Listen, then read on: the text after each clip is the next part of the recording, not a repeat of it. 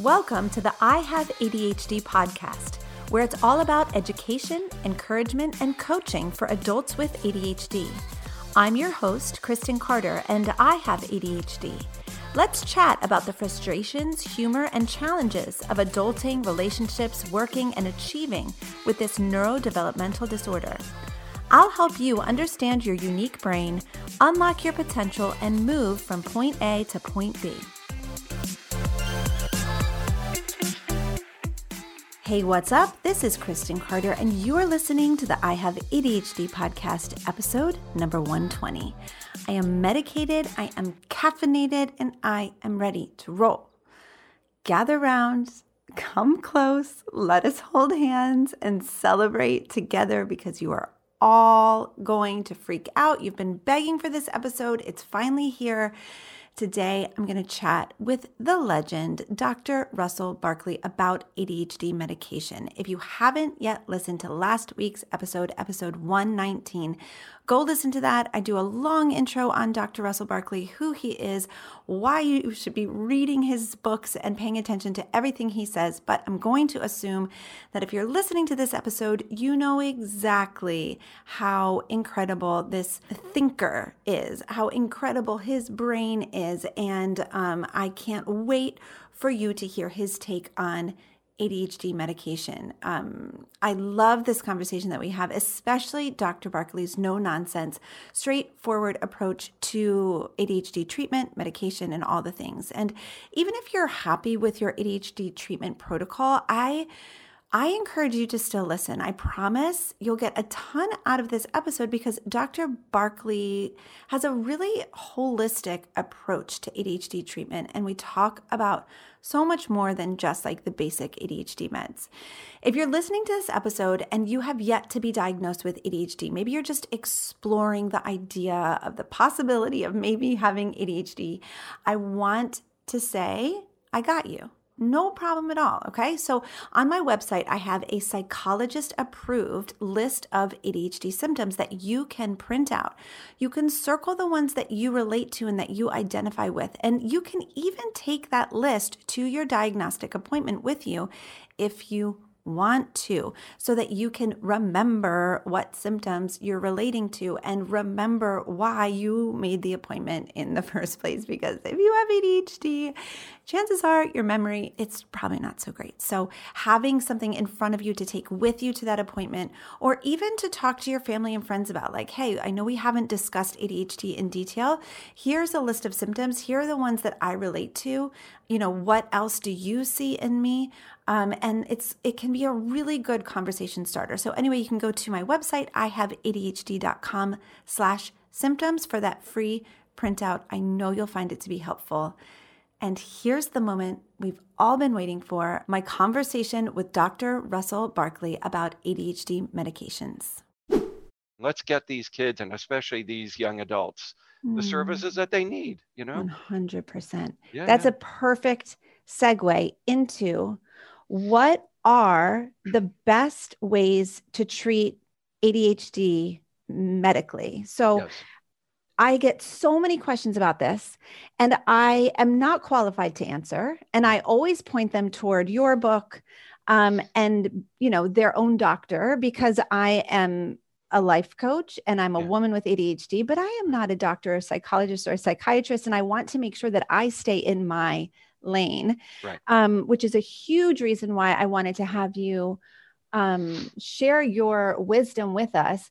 Tell me what is like the the best or most commonly prescribed medications for sure. ADHD. Okay. Um, well, let, if I can just take 30 seconds and put that in some context here. Go for it. Um, treatment programs for people with ADHD, kids and adults, but especially adults, need to have five components. And I teach this to physicians, residents, psychiatrists, whatever.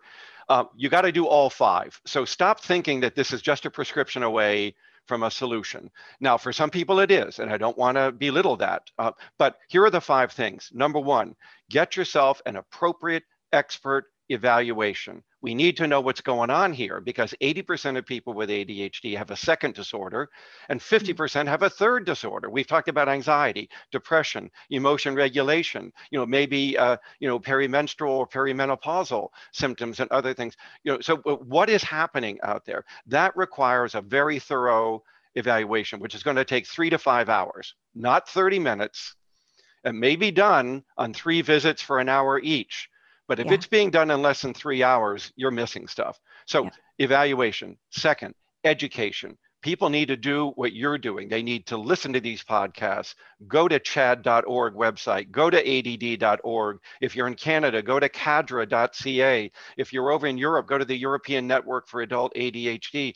There are websites out there by foundations that have no bias uh, you know, you don't just go on Google. You're going to get five million hits, and a lot of it's going to be nonsense, and some of it's going to be, you know, uh, uh, sort of Scientology type misrepresentation. Not to just pick on them because there are other groups doing it too, but they have an axe to grind. So be careful where you get your information because there's a lot of nonsense out there, mm. uh, and and so start with the reputable websites whose job it is to educate us because those are our national foundations. And that, as I said, would be chadd.org, add.org, and there are some others out there as well. Um, and then, okay, so we got diagnosis, which is evaluation. We have education, okay? And that means learn about your disorder. Yeah. Read widely. David Lindsay, the novelist, decades ago had a great phrase in a novel, and I've used it ever since. Kudos to David. Truth is an assembled thing. You don't get it from one source, one site, one person. You read widely, listen widely, and out of that will come distilled this information that keeps repeating itself and I that's going to that. have that's reliable information and and but you don't want to put all your eggs in a single you know book or or website get out there and read and listen but be skeptical be critical put on that scientific hat uh, because you're always going to say where's the evidence for that. Particularly if it sounds rather far-fetched like you know oh you could get over this if you just played an app or went to lumosity and did some brain games for 45 minutes a night well no you're not totally. and you would have learned that had you read more widely than just believe the advertising that these yeah. uh, you know apps and websites are using mm-hmm. so um, that leads to something uh, under education that's very important and you brought it up earlier and i loved it own it yeah. You got to own this condition. There's nothing wrong with that. It's part of you. Look, I'm bald, I'm colorblind, I'm old, I have a left facial weakness, which is causing me to lisp, uh, you know, lisp a little bit. Uh, I, you know, I'm a mediocre golfer, and and I don't particularly dress all that well either. Uh, and tell, I, when I was in the Air Force, they wouldn't let me anywhere near anything that involved mechanics. There's a reason I'm in a verbal profession. You know, I own all of that. Let me tell you, that's yes. me. You know, I'm not ashamed of that. I'm, I, mm-hmm. that's my individuality right mm-hmm. there. And you know, I, I I'm good with that.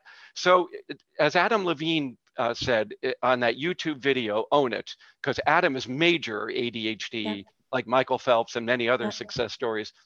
Simone Biles, most recently being in the news because of her mental health issues, but she's God also ADHD. Simone Biles. And God she owns it, you know? Yeah. And at times, sometimes you got to step back and say, overwhelmed here, you know, can't handle this. Uh, and and I, I was so proud of her I know people were so embarrassed. Oh, how could you do that to our country and blah, blah, blah. And I thought, own this girl. You yeah. know, just like the tennis players, just like some of the golfers have said, there are times and places I'm not ready for this. Just give me a moment to recover. Yes. Give me a chance here. You know, yes. so b- bless her heart for doing that. So yes. own it. You know, mm-hmm. and when mm-hmm. you own it, my God, the freedom that comes. Yeah from acceptance and acknowledgement. Then we get to medication, which I'll come back to, okay? Uh, and uh, because those are some of the best things we have. Yep. Then we get to modification, mm. working with you to try and change your behavior where we can, recognizing that we're up against a neurobiological set of limitations here. So, you know, we're not going to train it out of you, but there are things we could do to try to help you be better with your symptoms and your time management. So we call that modification. And then there's accommodation. How can I change my workspace, my environment, my life so that I'm less impaired. It won't get rid of your disorder. A ramp put it into a building doesn't get rid of somebody's motor disability in a wheelchair, but it lets them in the house or the building. They can participate. So there are so many accommodations that we talk about in my book and elsewhere that I'm sure you use them too, mm-hmm. that are ways of changing my, my space and reorganizing it so I'm better at what I do. I, am still ADHD, I'm still symptomatic, but it doesn't affect me so much as it used to do when I do these kinds of things. So whether it's getting an adult ADHD coach or whether it's mm-hmm. using a day planner, not your computer, because we think low tech for adult ADHD is much better than high tech. And the reason is you'll lose the high tech. You won't find the power cord. You can't find your smartphone. You didn't put the stuff in Sunday night into your cal- you know, calendar for Google, you know, and, and even if you do, it's off. It's in your office. You're in your car. What good is that going to do? You know, so I'm, I, uh, high tech has not worked out with the promise we thought it might. So all of that is to say, to reiterate, evaluation, education, medication, modification, accommodation you got to be doing all five. Now, yes, let's get to the medications. There's three kinds of medicines out there and a whole slew of delivery systems. But let's talk about three types. We have the stimulants, been around since the 1930s to 1950s. There's two of them. There's methylphenidate, which everybody knows as Ritalin, but that's the, the drug name. And there's amphetamines, right? And most people know the, you know, like the prescription brand name of, you know, Adderall, Vyvanse. Um, but that's amphetamine. Okay, so those are our stimulants. We had a third, but it, it caused some rare liver problems. And back in the 70s and 80s, we took it off the market. Uh, not we, but the drug company took it off the market. So we have stimulant medications. Why are they called stimulants? They activate the executive brain. They activate the inhibitory circuits. It's like you adding brake fluid to your car. Oh my God, it stops, right? Whereas with, you know, you were low on brake fluid. Well, people with ADHD are kind of, you know, if you will, literally uh, or figuratively rather, uh, kind of low on brake fluid. I so let's that. enhance that activation. Now, yeah. it's not just inhibition we're activating, it's all the other six executive functions get mm-hmm. activated because they're all interconnected in functional networks. So that's why we call them stimulants, and that's why they work so well for people with ADHD. But they're not sedatives, they're not paradoxical. They, you know, they really are activating the brain. Good for them. Uh, unfortunately, there's a center of the brain called the reward circuit that they also activate. And that's where the potential for addiction can come in with the stimulants, which is why they're scheduled, uh, you know, controlled substances. Not that you get addicted taking them orally the way you do for ADHD, but there's the potential to alter the drug, to crush it, to inhale it and snort it like cocaine or inject it. Mm. And then it really is just like cocaine. So, uh, but used the way we use it clinically, it is not addictive. Now, it doesn't mean some people can't get a dependence on it, but that's more psychological than physiological. Okay, mm-hmm. the second category of drugs, and we can come back and talk about the stimulants because my God, there's like nine delivery systems out there that are just right. ingenious for keeping these medicines in the body throughout most of the day. Because the big problem we had when I came to work in the 70s is we only had the regular tablets they last about three hours, maybe five. So kids and adults were taking these things three to five times a day. And we've solved that problem with these extended release delivery system. Second category of drugs came around in 2003, and those are the non-stimulants. You know it is Strattera, it's atomoxetine. And then just last month, yeah, last month, uh, maybe two months ago, FDA approved another drug like atomoxetine called viloxazine. Its brand name is Qelbree. It's very similar. They're both non stimulant drugs that work on norepinephrine much more than dopamine. The stimulants work more on dopamine and somewhat on norepinephrine. These drugs go the opposite route, more on norepinephrine, little bit of downstream effects on dopamine. Um, but they don't activate that addiction reward center in the brain, so they're not scheduled. They're easier to prescribe. They have no abuse potential. Um, and they're pretty good medications. They're, they're nearly as equivalent as methylphenidate, Ritalin is, in terms of how they change behavior and improve people's lives.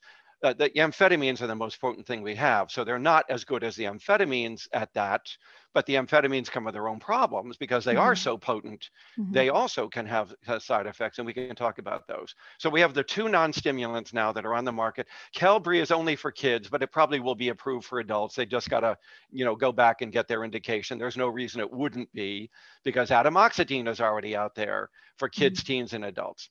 All right. Now we have the third category, which came about right in the late 2000, right around 2008, 2009. Those are the alpha 2 agonists. You know them as hypertension drugs. They are antihypertensives. They've been used for decades to lower blood pressure yes. in people with blood pressure problems.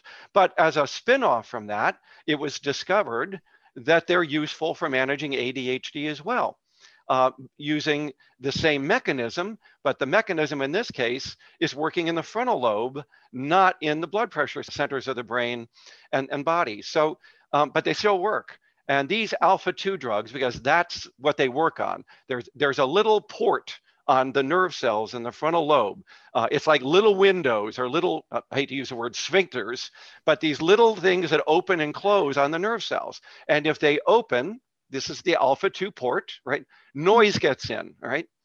And if they close and shrink down, the signals are stronger, right? And the brain can communicate. And these holes are opening and closing to vary the activity of a nerve cell. That's all natural, okay? But what happens when you take a antihypertensive drug is it closes the ports.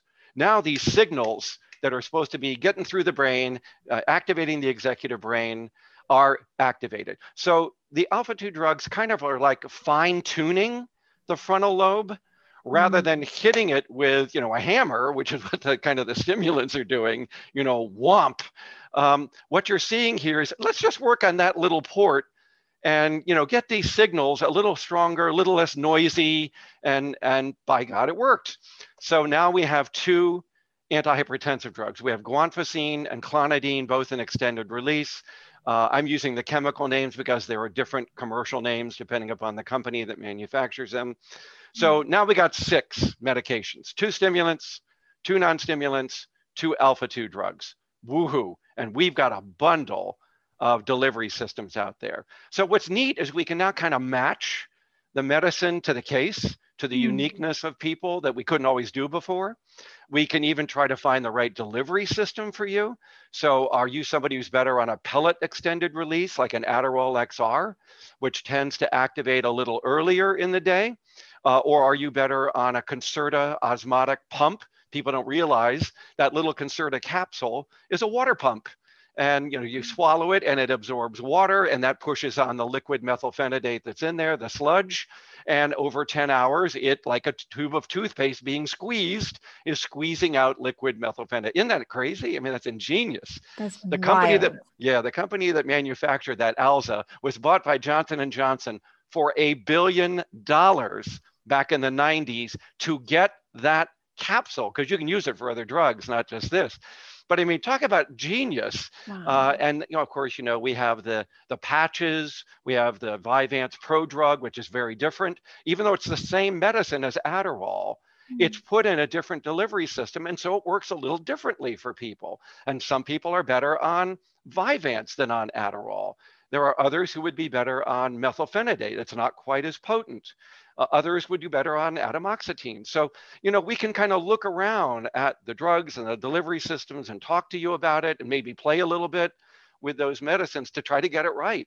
But mm-hmm. boy, do we have a huge, you know, kind of uh, uh, medicine chest, if you will, of, of options for people now that back when I came into the field, it was Ritalin and Dexedrine. That's it. And, you know, you just had to tough it out and take them five times a day. And you, you were on this roller coaster all day long, on, off, on, off, yeah. on, off, right?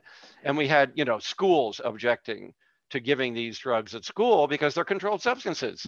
Yeah. And we had teachers using it to bully their students. Well, I guess you didn't take your medicine. You better get down to the nurses stage. I mean, the crap we put up with back in the yeah. 70s and 80s. I mean, yeah. the kids and their families. Right. You talk about stigma you know and the teachers were not very helpful back then they didn't want to be doing this and you know they could use it as a club against these kids to kind of mm-hmm. discriminate against them so you know that's all changed wonderful what technology has done in the last 30 40 years to help us solve these problems and then just mm-hmm. two years ago, this month, a company came out with a medicine for families where you take the, the uh, methylphenidate at night at nine o'clock and it doesn't activate for nine hours, but it's activating when your kid's waking up.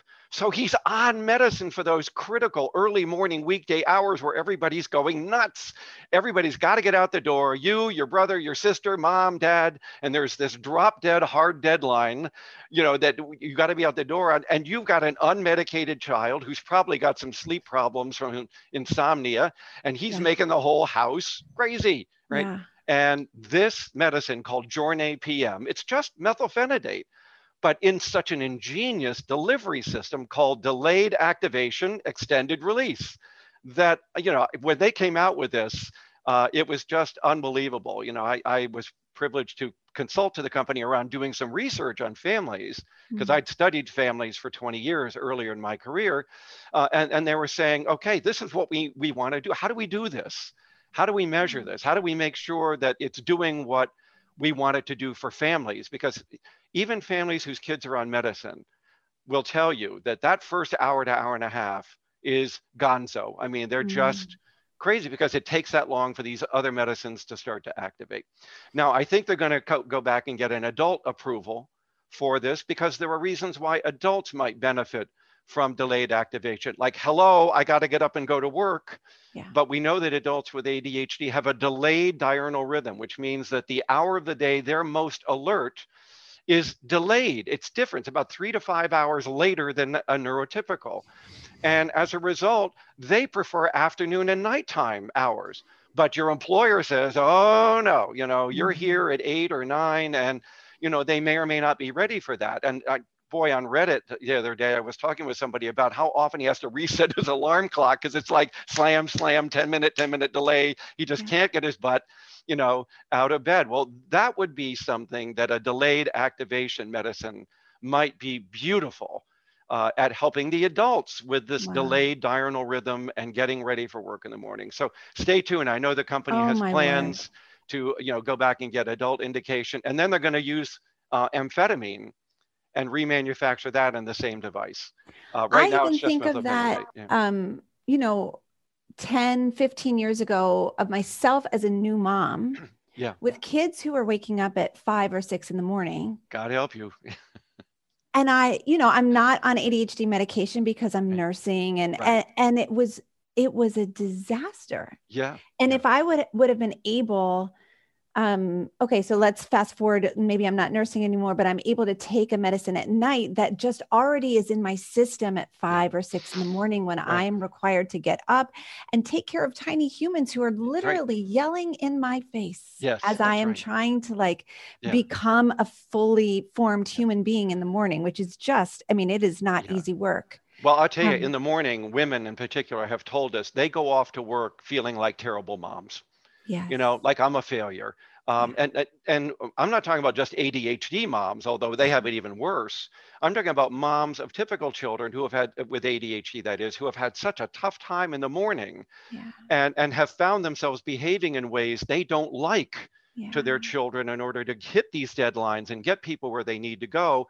And the first hour as they get to work, it's like, oh, God, I feel so bad. Yeah. You know, I, I need to write him a note or apologize. Yeah, damage you know. control. Yeah, that, that's not me. That's not who I think I am. Right, and right. you know, so hopefully these these delivery systems will help us out of Incredible. these these other quandaries because you know there's there's always a, a new problem that we have to solve it yeah, in this field. Yeah. So so that's your medicines, you know, stimulants, non-stimulants, and antihypertensives. Lots of different drugs, lots of different delivery systems, and each type of drug is different. And so you, we can start to think through, um, okay, who's that going to be better for compared to others? Like you come in with ADHD, but you've got this raging social anxiety that's going along with it. Um, and so while we could do a stimulant for you, amphetamines are known in some people, not most people, but some, to exacerbate anxiety. Methylphenidate can do it too, but amphetamine being more yeah. potent can do it even worse. And, and that's not a blanket statement. It doesn't increase anxiety in everybody, but it does in some people. Uh, and so for them or for people with nervous tics or Tourette syndrome or, you know, little nervous rituals like, you know, hair twisting or, you know, nail biting or something, which the amphetamines can make worse, mm-hmm. again, more so than methylphenidate, we might go to a non-stimulant with them. Yeah. Uh, and because atomoxetine treats anxiety. People don't realize that. It doesn't just treat ADHD. Uh, and also, it can help a little bit with demoralization. It's not a good antidepressant. But mm-hmm. often adults with ADHD don't have clinical depression. What they are are demoralized. The word clinically is dysthymia. It's a milder variant of sadness and mm-hmm. depression, but it can occur as a result of chronic failure. Yeah. And, and that's where the anxiety I think is coming from. You fail often enough, you you're going to get anxious, especially about those situations that you typically fail in. Um, and so uh, that helps, I think, to understand why anxiety increases with age yeah. with people with ADHD. So those people, we might be opting for a non-stimulant. There are other yeah. reasons we might do that too. Uh, and uh, you know, people with you know high blood pressure, people who uh, you know have had uh, heart surgery or something like that. You wouldn't want a drug that's pushing up their blood pressure and heart rate uh, under those risk scenarios. And so mm. you could turn to the antihypertensive drugs which don't raise blood pressure. They actually lower it. One of the side effects is lightheadedness. And we have to watch that because we don't want to drop your blood pressure too low where you're mm-hmm. fainting while riding your bike. You know, it's uh, that kind of thing. That's very rare, but it's but it's possible. Sure. You know, that can happen. So, you know, I'm just walking through some of the scenarios where we might be opting for yeah, different medicines for different people. Do you think that most clinicians have a good understanding of the variety of medications available to treat ADHD and the variety of human being and the way that like ADHD presents itself in different people or yeah. um no the answer or. is no Just... short answer no um, but, but here's the longer answer uh, child psychiatry yes I mean, they were the original mm-hmm. game in town. They track this stuff. Child psychopharmacologists know everything I'm telling you.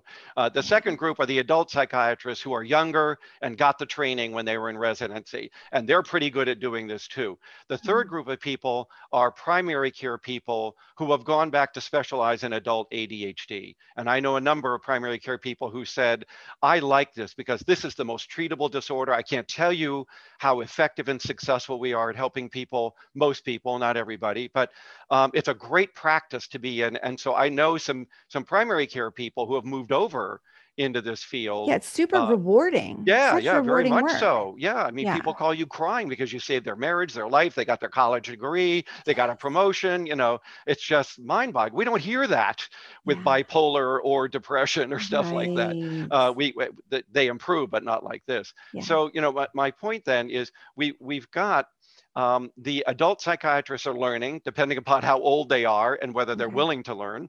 Uh, primary care people are the new game in town. And boy, are we just the past year or two, CHADD and I and others have been on a campaign to promote adult ADHD as a public health disorder uh, because of all the medical and health related problems that go with this that primary care docs are being asked to treat, but never screen for ADHD to see if that's the gorilla in the room, so to wow. speak. You know, the, uh, the, the wizard behind the curtain that's pulling all of these lifestyle levers and making you eat too much sugar and gain weight and watch too much TV and, you know, have a propensity for bulimia or binge eating and, and maybe, you know, tobacco abuse or internet gaming or alcohol everything I've just mentioned is linked to adult ADHD and then some. Okay. Right. Um, but they don't know that. So an obese person comes in and says, I really need to lose weight. So they try something, it fails. That's the moment you get out the adult ADHD rating scale and you screen that person.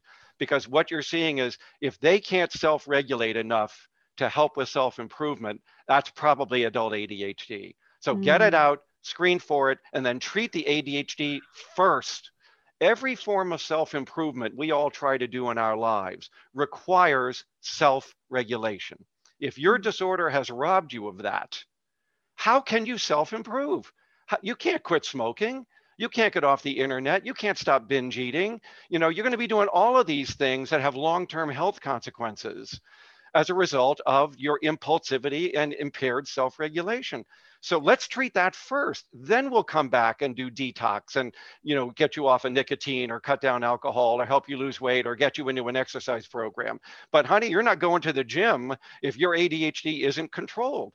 And so, so you see what I'm talking about. That's why 100%. We are championing this view with primary care people now, trying mm-hmm. to reach out to them because they get no training in ADHD. They get it in anxiety and depression. They're all very comfortable. I mean, you know, even gynecologists are screening their women for right. depression and anxiety and treating it. You know, right. you can get a prescription from your gynecologist, but um, you know, they're not doing that for ADHD, but they need to be. 40% mm-hmm. of people that go into weight loss clinics are adults with ADHD. 25% of people in cocaine treatment programs are a- adult ADHD. 25% of prisoners have adult ADHD. Don't even get me started on people who have other addictions, you know, like tobacco and so on. The rate of ADHD in these other areas of health is so high that if a person doesn't succeed in self change, that should be the moment you screen for ADHD. And let's see if that's what's causing you to have these failures in self control. And then wow. let's see if we can treat that. So, I mean, th- this is all new. We just started this uh, about a year, year and a half ago. And of course, then the pandemic hits and it ruins our message. But we're back to remessaging this as a as a, a, a primary public health disorder. Because wow. by the way, it shortens your lifespan by 11 to 13 years if you don't treat this. Now, that's worse than any other health issue we are trying to address in this country. We want people to lose weight, cut down smoking, cut down alcohol, increase exercise. ADHD is five times worse than any of those. It's mm-hmm. worse than all of them combined. Why? Mm-hmm. Because ADHD predisposes you to all of them, not just to mm-hmm. one. So, you know, we published a study two years ago, first study ever done, showing the reduction in expected life if you don't manage this disorder. We already yes, knew that I kids were twice study. as likely. Yeah. It's well, disheartening. Well, it's it, but it should be motivating, which says yeah. I can change this. Every yeah. factor I just mentioned is changeable. Yeah. This is not cast in stone, you know, but it's not going to change if you don't recognize that the that the elephant in the room is ADHD. If you mm-hmm. just try to treat weight loss, smoking, and all these other things I talked about, and you're not looking for ADHD, you'll fail.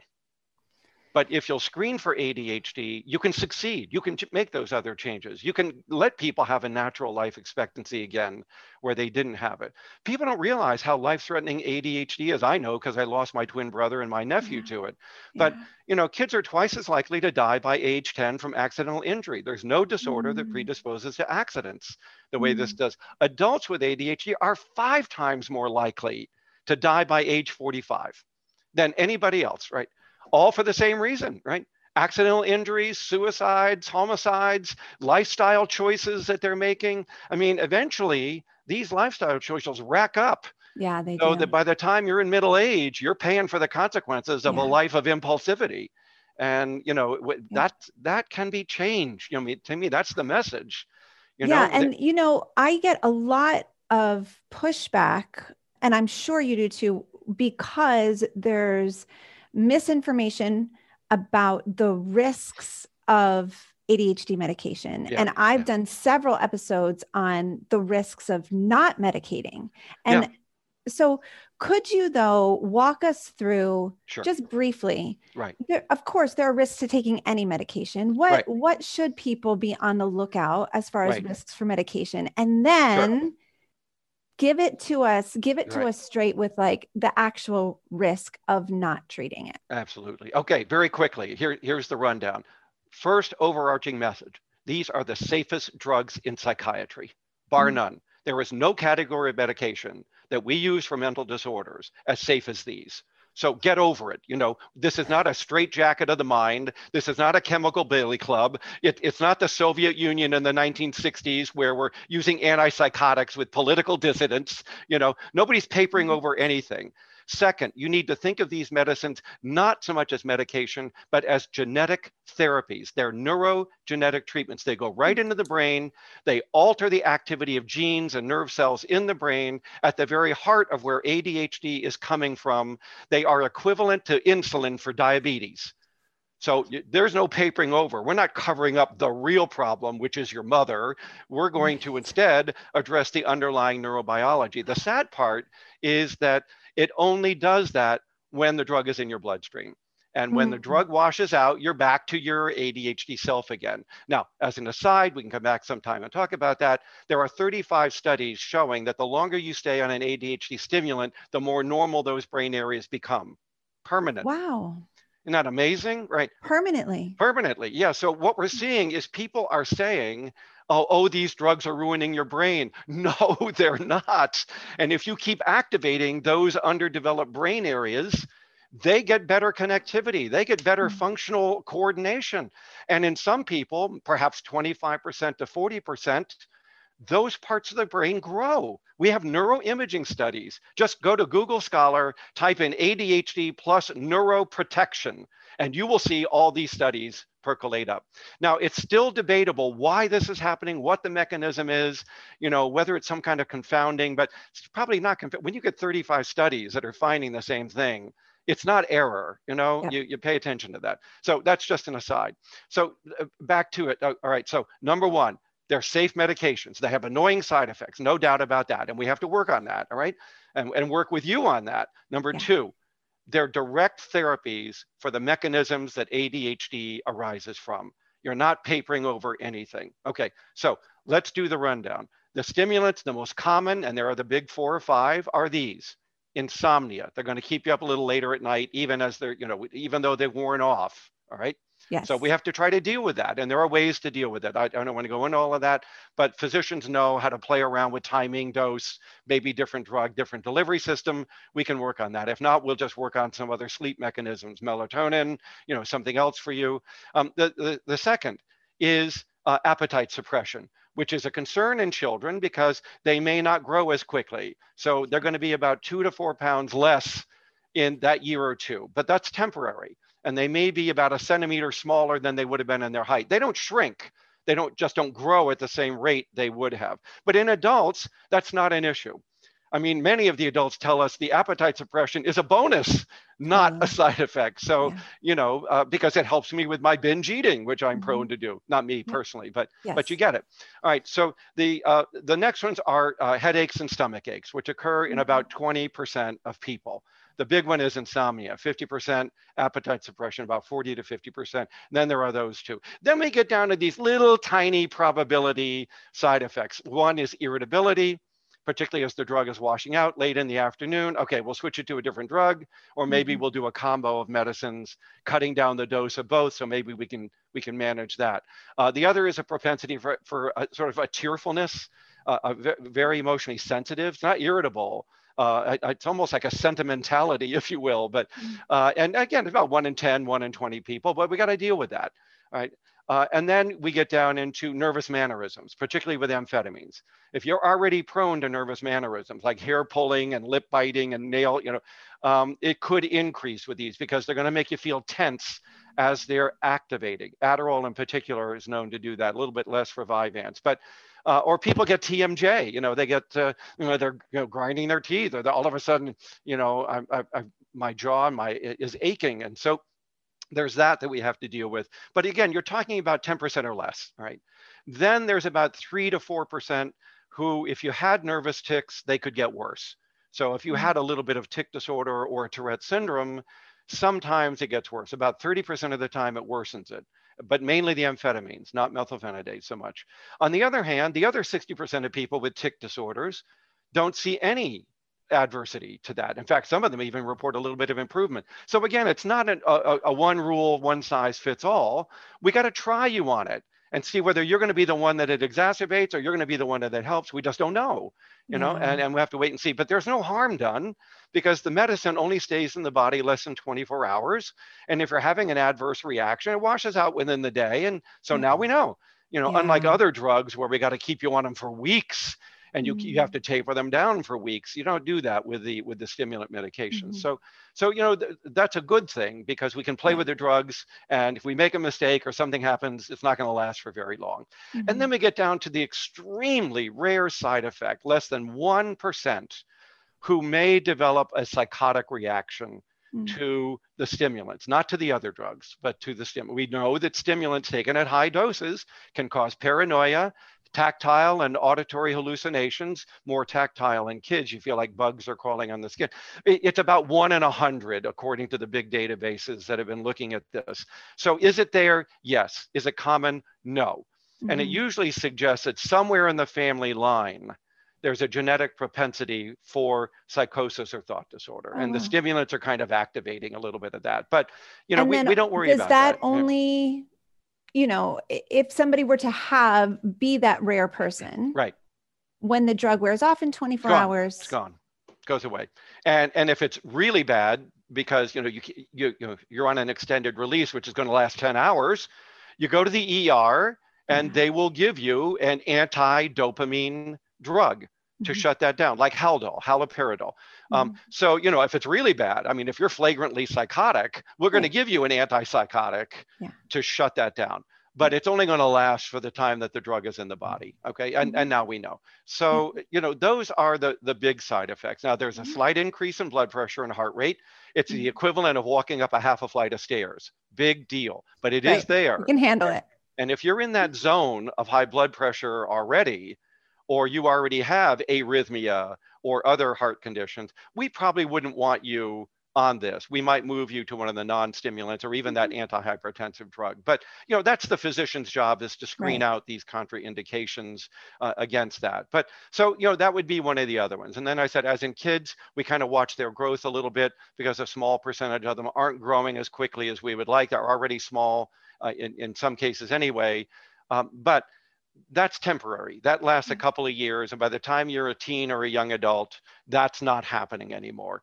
Um, so we don't worry so much about that. Now, as you said, uh, the, the, there is a downside to not treating. Okay. Yeah. So that's the downside to treating. You could have some annoying side effects and mm-hmm. you might la- not like them very much. And we'll try to deal with those. But that's true of all medicine. You know that, Kristen. So, yeah. you know, this isn't the only medicine that does that. Um, the downside is this, okay, I've already talked about twice the mortality in children, high rate of accidental injury, four to five times the mortality in adult from injury, suicide, homicide. And then we've got the driving. You've got four times the speeding tickets, three times the crashes. The crashes are two to three times worse. You could even die. You could kill people. My brother died in a car accident mm-hmm. from his mm-hmm. ADHD risk taking. You know, mm-hmm. so th- there's that downside. Then there's the risk of suicide in high school and young adulthood, which is when it reaches its peak even in the typical population, it's at an even worse peak in the ADHD population. Wow. Depression makes you think of suicide. ADHD makes you do it because you're so damned disinhibited that when you get this idea, you try it. And you're so impulsive, it's worse and it likely succeeds more than it would in somebody who didn't have ADHD. Hence, my nephew. Uh, at 15 minutes, going from being, you know, everything is just fine to hanging in his closet on an electric wow. cord after an argument with a girlfriend. I'm that's so the disinhibition that we're talking about here. So, yes. you know, when, when people say, oh, there's a downside to medication, honey, there's a downside to this disorder that is markedly worse than what this medication mm. will ever do to you. Uh, mm-hmm. What about your marriage? What about the fact that you didn't finish college and can't seem to finish your degrees? What about the fact that you've been fired from seven jobs in 10 years? Yeah. It's not atypical of the, how can you progress up the income ladder yes. and the employment prestige ladder, so to speak, yes. when you're constantly skipping around? Oh, yeah. I don't like my boss. I guess I won't go in today. I had one young adult call me, cancel his appointment because what he said was, you know, I got up this morning and my buddy's going to Denver to look for a job you know, and this kid's in Milwaukee, and you know, and he says, so I'm not coming in today. And I said, do you know anybody out there? No. Do you have a home? No. Do you have an apartment? No. Does he have any money? No. But it sounds like fun. See ya. Oh, I mean, oh that's that's what we're talking about here. This word. disinhibited joie de vie, you know, damn the torpedoes. Well, that sounds like fun on vacation. After about a week or two of that, we all got to get back to work. We got responsibilities right. and jobs right. and kids and work and uh, but that, that just, you know, kind of typifies to me this impulsive occupational decision making mm-hmm. that goes mm-hmm. on uh, around ADHD. And you've pointed out a number of the other problems, you know, the mm-hmm. emotional difficulties that can come up at work or at home or in relationships mm-hmm. that we have to deal with. So, you know, these people, they're losing relationships like crazy Yes. Their divorce rates are higher. Their friendships don't last as long. They're engaging in risky sexual behavior. Yeah. They're 10 times more likely to have a baby as a teenager. They're not mm-hmm. using contraception because all of this requires a little bit of planning and forethought. Definitely. With regard yeah, to executive life. function. Yeah, and they're sure. not doing it. Right. Yeah. So, duh, they're four times more likely to get sexually transmitted diseases, you know, mm-hmm. and so it's like, hello, right? Yeah. You know, uh, those are your risks. And, and let's talk about mommy since we're on the subject, because this is a new area. Can you take these medications if you're pregnant? Okay? Yes, please tell us the Okay, things. well, uh, all we have right now are several big population studies, like out of Denmark and Sweden, using the entire population, here in the US, using some of our big databases. Here's what we find we're not seeing an increase in lots of malformations in the physical, like physical deformities. Okay. Nobody's looked yet at whether they predispose to developmental or, or psychiatric problems, but so far, malformation. On the other hand, there was a slight uptick to about 2% of the kids that had some minor malformations in the heart. Mm. Now, that's we're talking about out of hundreds of thousands, we go from like 1 to 12 mm. you know, in terms of number. So, you know, it, it, it's a slight uptick in cardiac malformations, but it's been found twice. Okay, they're not major, they're minor, but they're there, all right, and they can be mm-hmm. detected in, in the offspring. So it may be, and, and, we're talking the stimulants here, we haven't looked at the other drugs in mm. these studies, um, that there's that little bit of risk. And then, as you said, if you're a nursing mom, uh, methylphenidate does get into the breast milk, but we don't know that it does much to the baby. Uh, mm-hmm. Uh, amphetamine can also do that, but it might produce some irritability uh, in that child because you know you're not going to see a, a short or long attention span in an infant, but right. you're going to see some irritability. So there's that possibility. I mean, there's nothing major or dangerous going on, but right. but that could be happening if you're breastfeeding and taking mm-hmm. a stimulant. So. Mm-hmm you got to have a sensitive discussion with moms or or soon to be pregnant women uh, mm-hmm. around okay it, here's what we know all right because the drug companies will just tell you don't take our drug but that's a right. liability issue right. not a science issue right so the physician on the other hand has to weigh the cost of that because if we stop your medication look at all these other things the car accidents, the depression, the relationship, your marriage may not survive you coming off right. this medication, right. your work, your care mm-hmm. of your other children, you mm-hmm. know, I mean, your health. Uh, yeah. Uh, all of these are going to go down the tubes yeah. if you stop that medicine. So here we go, you know, risk benefit. And then it's what do you want to do? Right. It's your call, not mine, yours. Right. But give people options with mm-hmm. clarity mm-hmm. around risk benefit rather than some blanket, no, no, no, you know, can't go there, no stimulant for you, you know, kind of like a soup Nazi. You know, we're just not doing that. I really do wish that I had someone in my life who was willing to have that conversation with me yeah. regarding um, quality of life yeah. and ability to manage you know you you go from being an adult human who's barely getting by and then you add in um, another human ex- yeah another human extra right. hormones not right. sleeping right. forgetting to eat all of those other factors right. your life is no longer your own when you are a new parent with with a baby and um i i have so much compassion for that version of me who yeah. did it totally uh, unmedicated unsupported Wow. I don't know how I did it. I would I never want to do it, it again. Either. Yeah. But, yeah. but I'm just saying, have the discussion, make the choice, make an informed choice. But to me, when you look at risk versus benefits on both sides of this calculation, um, you know, I, I, think it's worse not medicating than medicating, but that's mm. not my choice. I'm right. not the mom. Uh, right, you know, so you, you have mm. to evaluate that. And you can always change your mind. You know, so if you decide you're not going to go on it, and two to three months into it, you know your life is a hot mess, and maybe maybe we restart, or we go to I a non-stimulant. Yeah, the option to change your mind. Yeah, that's right. It's never cast in stone, so so mm-hmm. that can happen. But but I'm glad you asked about that because that's just we just talked about that this year, first time ever at one of our scientific conferences for uh, professionals specializing in ADHD. There's an organization in the U.S. called APSARD, American Professional Society for ADHD and related disorders. You don't have to remember that. Just type apsard.org, and you'll get to our website, which is mm-hmm. for people specializing in clinical practice, providing them with continuing education, mm-hmm. annual conferences, lots of resources, the Journal of Attention Disorder. There's a lot of benefits to being in that organization. So, mm-hmm. uh, so if you want to stay up to speed, that's a great organization to belong to wow. uh, to do so. Um, but yeah, I mean, there's there's plenty of information out there, and particularly now this issue is being explored: ADHD in women, mm-hmm. female hormones in women, you know, mm-hmm. pregnant women. Remember, by the way, whether you take your medicine or not, if you have ADHD and it's the genetic type, which it usually is, the risk to your children for ADHD is 25 to 35 percent anyway. That has nothing to do with the drugs.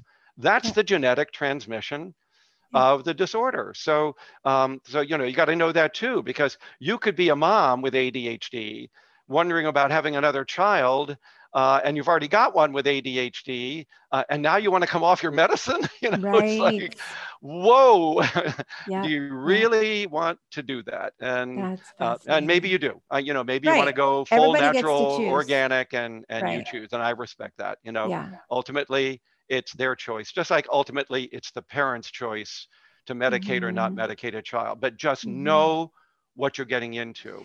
I if you deny point, medication, though, yeah, go ahead. I'm I'm sorry to interrupt. I think the point yeah. though is that there is a choice. Yes. And and I don't know that like I certainly wasn't given a choice. Yeah. Um that conversation of choice was right. really not presented to me. So it was like you're nursing yeah. or you're pregnant, you're nursing. Obviously, you're not taking medication. Yeah, it, yeah. it, wasn't discussed as a choice. And I think that's the point of what you're saying is like, no, it mm. actually mm. is a choice. You get to decide. Well, there's an expert over at Harvard Mass General Hospital who specializes in teratogenic effects of psychiatric drugs who came to us and talked to us about this. On the heels of that, there were these giant population studies that got published in the last couple of months around these kinds of risks and benefits. Mm-hmm. Um, and, and so I think we can have that conversation now that we couldn't have had a year or two ago when mm-hmm. everybody was just saying, I don't want to be involved in this, get off that drug right. because of liability. And we didn't realize that the liability of coming off was even greater than the liability of staying on. But you know, work it through, talk to your doc, mm-hmm. and uh, the information is slowly coming out there about this mm-hmm. stuff. But uh, but it is it is a choice, as as you say. So mm. yeah, it's so empowering. Yeah, well, so great talking to you about all of this. Oh my God, we could go on forever. I really could go on forever. Yeah. I want to make sure that I'm respectful of your time. Um, you. So I just want to say thank you Thank you, thank you, thank, thank you. you, thank you. What a pleasure. What um, a dream. Yeah. And I I hope that we can continue to have these conversations because yeah. the more that people are hearing, not just from a layperson like myself, but from someone who's been in um, the the thick of it for right. decades and decades, the information that you're able to give us is just so valuable. I'm so appreciative. Well, thanks. I, I, really appreciate that. It's been a pleasure. And thanks for giving me the, the bully pulpit to disseminate all the science, which is my this is my mission late in my career is, yeah. you know, it's not just getting new findings. Yeah. It's, you know, we need to get the information to the people who can benefit from it the most and that's the end endpoint user so to speak mm-hmm. um, and and so like richard dawkins and carl sagan and you know jacob bronowski and you know uh, neil degrasse tyson you know people who who have left the ivory tower right. in order to increase this transmission speed of information out to the public you know that has that has been my life's goal and especially late in life. It's you know i'm 71 this is the pay it forward part of my life and um, let, us just get this out there you know. It doesn't do any good if i know it and nobody right. else does you know right. and i don't need another journal articles. I'm already a retired professor. I don't care you know yeah so you're doing okay. I'm, I'm fine i'm fine. So you know that's what led to me writing my uh, the book last year 12 principles for raising a child with adhd during the pandemic i sat down and i said i see the end of my career coming. It's yes. coming very quickly we've got 300000 research papers conferences out the wazoo books mm-hmm. everywhere that all the you know the expert knowledge is can we distill that to the basic ideas a parent or mm. an adult with ADHD needs to know right right mm. now this is the state of our science and so uh, you know that just lit me up to write that book and get it done it's getting rave reviews it's been out for about six months i get standing ovations when i do this lecture because it's the essence this is what you got to know and and i love that. So thank you for giving me a chance to go over those kinds of, of ideas and issues here. It's been great. Do you have any other books brewing? Um well i have one i know Clint. okay the one so, that's coming out. uh, well i updated taking charge of adhd for parents. That was nice. that came out last fall uh, then I wrote the 12 Principles book because I was just driven passionately to yeah. get to these basic ideas. Uh, then I uh, updated Taking Charge of Adult ADHD, which is out next month. Uh, and wait. then I wrote uh, the equivalent of the 12 principles for clinicians because I kept saying to myself, what do you guys need to know out there? You know, just distill it. You don't need to read my 900 page ADHD handbook Bible. Right. You know, that's too much information. Okay. Right. let's go through that and pull out this is what you need to know. If you're in clinical practice and you see somebody with ADHD, this is what you know and this is what you do. And that's coming out by the end of the year. Would it be totally out of line if yeah. a listener were to buy that book and take it to their clinician and say, I, I love you? Yeah. And i i want to you know i want you yeah. to be my person but like also could you please read this? Well what a great idea but i hate to sound self-promoting so you know i'm going to let you promote that idea. As a I, clinician i guess what i'm asking is is that offensive? No. would it be offensive? And if it is leave. Uh, this is what i oh. tell people um, don't go tell your doctor what they need to know share information. Oh, I came across this. Oh, I was on a Reddit thread and Dr. Barkley mentioned this science paper or this review article. Mm-hmm. Oh, I saw this book from this world expert on ADHD. You know, I really thought maybe you might like to have this. And mm-hmm. it's kind of like, you know, become the Johnny Appleseed of ADHD and you're kind of seeding these ideas, but you don't go in, you know, you idiot, you don't know ADHD. Because but and and if the clinician after you say you know i came upon this book it's really helping me understand this i thought maybe you'd like a copy right that's sharing that's collegialness yeah. and if they are offended by that get the hell out Love. Because you don't want that clinician. I mean, that's just arrogance and pretentiousness. Go find somebody else, you know, check the websites for CHADD and APSARD mm-hmm. and others and find another expert in your area where, where you can do the ADDitude magazine also has a search finder uh, mm-hmm. So attitude.com as well. Um, but you know there are ways to find other experts. But yeah, I mean, if you want to do it. that, that's great. Yeah. Love it. Thank you. You are my kind of guy. Thanks for being here. If you're being treated for your ADHD, but you still don't feel like you're reaching your potential, you've got to join Focused. It's my monthly coaching membership where I teach you how to tame your wild thoughts and create the life that you've always wanted. No matter what season of life you're in or where you are in the world, Focused is for you. All materials and call recordings are stored in the site for you to access at your convenience. Go to ihaveadhd.com slash focused for all the info.